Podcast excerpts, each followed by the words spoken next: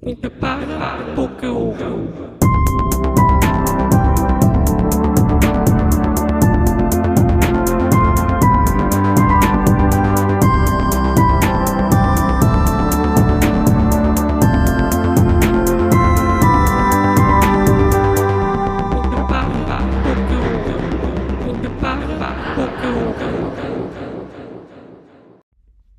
Olá, muito bem-vindos ao Muita Parra, Pouca Uva. O meu nome é António Oliveira. E eu sou João Perri Vidal e vamos aqui apresentar-vos um bocadinho da região dos vinhos verdes.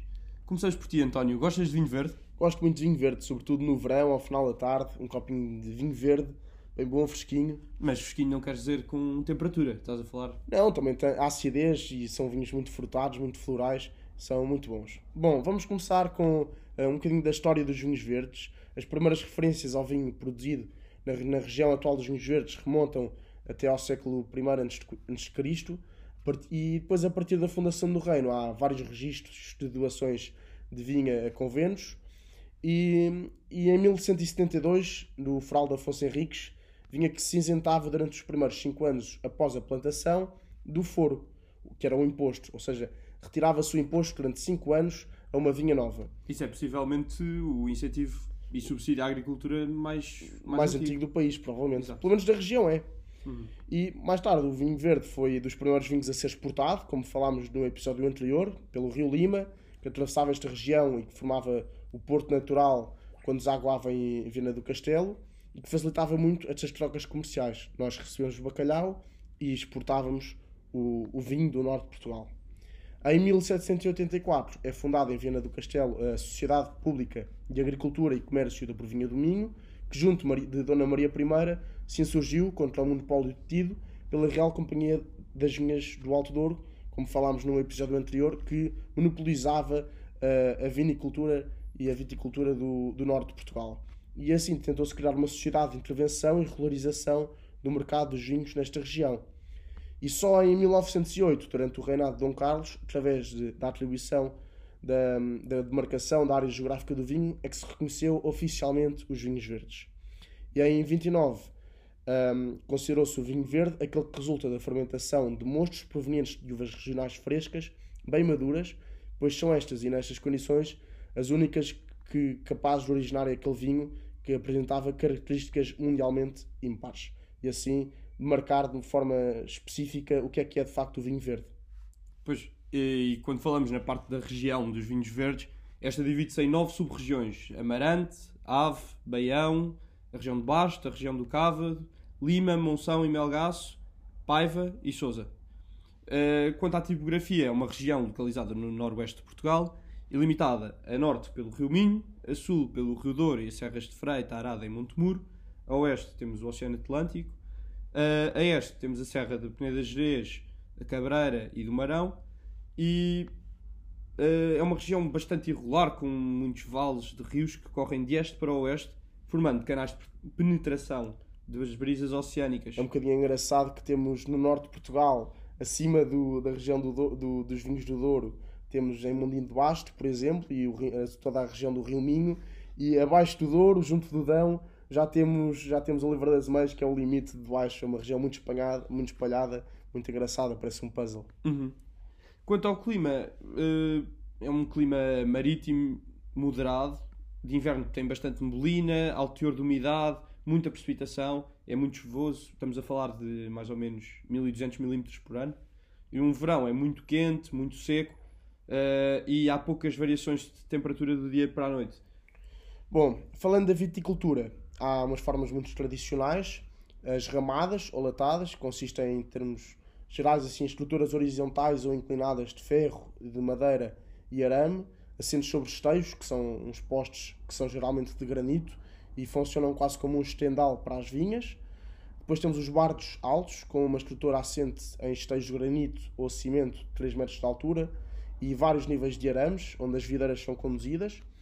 E é talvez o mais famoso, que é a vinha de enforcado, que já não é muito usada, apenas em, em vinhas de exposição, que é um sistema de condução muito antigo, originário possivelmente na Idade Média e ancestral da região do Norte, e consiste no, no cultivo das videiras nos, nos limites das parcelas agrícolas, deixando o interior para terras mais férteis, para o cultivo de milho, hortícolas, culturas forrageiras para o gado. E, no fundo, as videiras trepam por postes ou tutores vivos, como árvores, que podem ir até quatro metros ou mais de altura e até formam uma sebe, no fundo, que protege as culturas do interior. E ajudavam a limitar também os terrenos, de terreno para terreno. Exatamente. Isso foi muito no norte.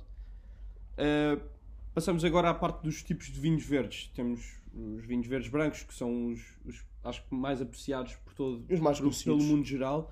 Uh, são normalmente os mais jovens, apresentam uma cor citrina, aromas muito ricos, muito frutados, muito florais. São vinhos que não, não, não custam nada a beber. São exatamente, muito fáceis, muito engraçados de se beber, muito apreciados.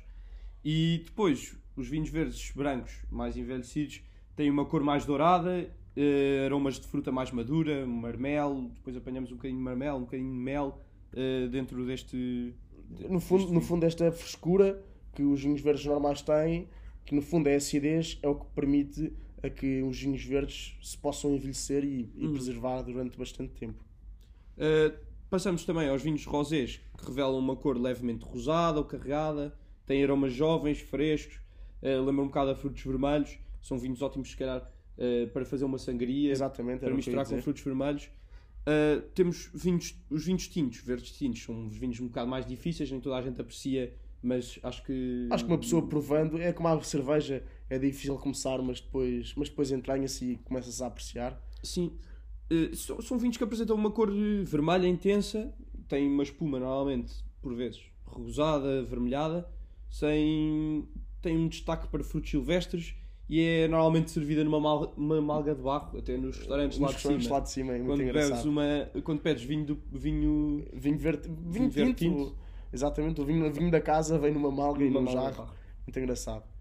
E o espumante de vinho verde mantém o perfil de prova de um vinho verde normal, seja em brancos, seja, seja em tintos, sendo reforçadas as características de frescura aromática, associada a uma maior complexidade gustativa, até dada por uma bolha que vai de fina a média, e vários níveis de açúcar, como, como os secos, os brutos, os extra secos, como, como os espumantes normais, no fundo. Uhum. Quanto às principais castas, nas, nas brancas temos Alvarinho, a casta mais conhecida, Arinto, que também se chama Pedernã, o Loureiro e Trajadura também são castas bastante conhecidas, assim como o Avesso e o Azal. Já nas tintas, ao Alvarilhão, o Amaral, o Borraçal, o Espadeiro, o Padeiro, o Pedral, e o Rabudanho e o Vinhão, que também é a casta, mais, a casta rainha dos tintos do, do, dos vinhos verdes, e é uma casta muito difícil de trabalhar e que às vezes dá aqueles aromas mais difíceis, mas que quando se consegue é uma casta maravilhosa. E vamos agora falar umas casas mais conhecidas do vinho verde. Há aqui uma que, que deu muito ao, ao vinho verde. Vamos, acho que podes falar muito sobre essa. Bem, eu, eu estagiei, estagiei na Aveleda, não foi nos vinhos verdes, mas foi no, nos, vinho, nos vinhos do Douro, mas pelo que sei, a Aveleda é uma, uma casa que impulsionou muito os vinhos verdes, até com o António, o, o engenheiro António, António Guedes, Guedes trouxe, trouxe muitos dos seus conhecimentos que, que vieram da América do Sul, de, da Califórnia, mesmo dentro dos países da Europa. O engenheiro António Guedes trouxe muito desses conhecimentos viticultura. de viticultura e de enologia, uh, trouxe uma forma de ver a viticultura mais moderna e mais, e mais global. E... Exatamente. Já são cinco gerações de, de vinho, uhum. de, penso que mil oitocentos e setenta, que produzem vinho. Sim, acho que tem cento e cinquenta anos perto disso. Exatamente. Da Casa Aveleda. E depois temos outra casa bastante conhecida, a Muralhas de Monção, vende muitos vinhos, a Adega de Ponte Lima, a Quinta do Regueiro, que ganhou diversos prémios o ano passado, a Adega de Ponte da Barca, a Quinta de Gumariz, também recebeu bastantes prémios no ano passado, e a quinta do, de uma nossa colega da A P G, da Quinta da Rasa de Mondim de Basto. Então, uh, vamos falar porquê de se chamar vinho verde. A razão exata é um bocado desconhecida, mas a justificação mais amplamente aceita tem a ver com o facto de ser uma região muito verde, devido à sua proximidade ao Oceano Atlântico. Há muita água, é uma, uma região cheia de água, com muitos rios, uh, muita chuva, que faz com que a região demarcada dos vinhos verdes seja abundante em paisagens eh, verdes, desde as florestas, campos. É uma região também bastante fértil e o verde é a tonalidade rainha desta região. Pois, há uma, há uma segunda possibilidade, que não é tão consensual, que é menos provável, mas é, é possivelmente real, que tem a ver com o método de produção mais antigo da região, que é o enforcado, que por estar no, nos limites das propriedades, nas cremas, não estava nas melhores condições de orientação solar e por ser também muito alta, as, as folhas de cima uh, colocavam sombra sobre as, flores, as folhas de baixo e, portanto, a maturação não era mais correta e quando chegava à altura das vindimas no, no, em todo lado do país, no resto do país, uh, enquanto que estava tudo maduro no resto do país, os ramozinhos verdes, devido a esta falta de sol, muito ensobramento e por também ser uma região bastante fresca, as uvas não estavam completamente maduras e, portanto, eram colhidas verdes. Mas hoje em dia já não é tanto assim, até porque já não se usa o método do enforcado e as uvas são colhidas maduras e em condições ideais de maturação. Uhum. Temos agora umas belas sugestões para acompanhar o, com o vinho verde, com uma entrada leve não vai combinar um vinho tinto encorpado, não é, António? Uh, assim como um vinho leve e fresco, uh, um vinho verde leve e fresco, pode desaparecer-se quando harmonizado com uma feijoada, uma chanfana, um prato mais pesado. Por isso, e depois temos também uh, as sobremesas, pudins, chocolates, brigadeiros, bolos doces, uh, podem ser harmonizados também com vinhos verdes brancos, que têm acidez para cortar o doce. Uh, até com, com os rosés uh, damados, que são vinhos com um bocadinho mais de doçura uh, do que mais os rosés normais. Exatamente. E, ou com os late, uh, late harvest, que, que são as colheitas tardias. Exatamente. Alimentos ricos em proteínas, como as carnes vermelhas, são perfeitos para amortecer a ação dos taninos, uh, diminuindo aquela sensação de boca seca, é uma sensação destringente. Uh, os vinhos elaborados com as castas de vinhão, alverlhão ou borraçal, que são muito fortes em taninos, são alguns exemplos de castas tintas perfeitos para acompanhar carnes. E se calhar acompanhados com carnes não nos dá aquela... Muita gente quando prova vinhos verdes tintos começa a dar-lhe um bocado de indigestão e de, exatamente, de, de mal-estar depois do almoço e se calhar quando... Pratos mais a... pesados pratos... equilibram. equilibram. Uhum. Para o peixe temos o vinho verde. O vinho verde branco. Para as ostras também vinho verde branco. Não é que eu coma muitas ostras. Mas... Para depois passamos para o arroz de cabidela e pratos mais pesados, feijoadas, já falámos. E chanfana. Uh, chanfana. Um vinho verde tinto vem mesmo a calhar. E agora mais na moda o sushi com o vinho verde rosé. E, e assim temos concluída as nossas sugestões e toda, toda esta, esta questão dos, dos vinhos verdes. Tenho uma pergunta para ti, que é se achas que a região do, dos vinhos verdes é um bocadinho subvalorizada no mercado nacional?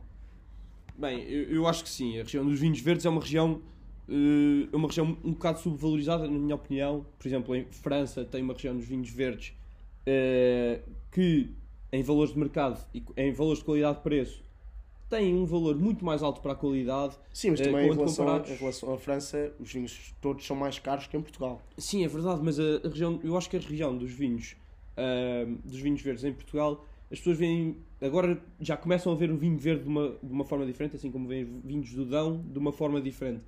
Uh, mas uh, vi, os vinhos verdes ficam sempre atrás do, do, das outras regiões, quando é uma região que tem bastante potencial. Muito rica, sim. Muito rica, bastante potencial. Acho que com bons enólogos e bons viticultores, que é o que está a acontecer agora, pode ser uma região que, que venha a dar muitos frutos. Sim, percebo, percebo o que estás a dizer. É, no fundo... As pessoas pensam que o vinho verde é aquele só vinho verde de verão, frutado e barato. Há alguns exemplos disso, como, como o Casal Garcia, o Muralhas, mas não deixam de ser vinhos bons, muito bons para essa, para essa altura, e depois menospreza-se um bocadinho os vinhos verdes tintos, que quase só são apreciados lá em cima. Sim, mas cada com pratos vez... regionais. Exatamente, com pratos regionais, mas cada vez se vê, se vê os vinhos a serem trabalhados de formas diferentes e a chegarem a mais consumidores. Hum. Bem, João... Penso que está, concluímos. Eu acho que sim, eu acho que sim. Está concluído. Então, queríamos agradecer por nos terem escutado e continuamos com um novo episódio na próxima semana. Um abraço.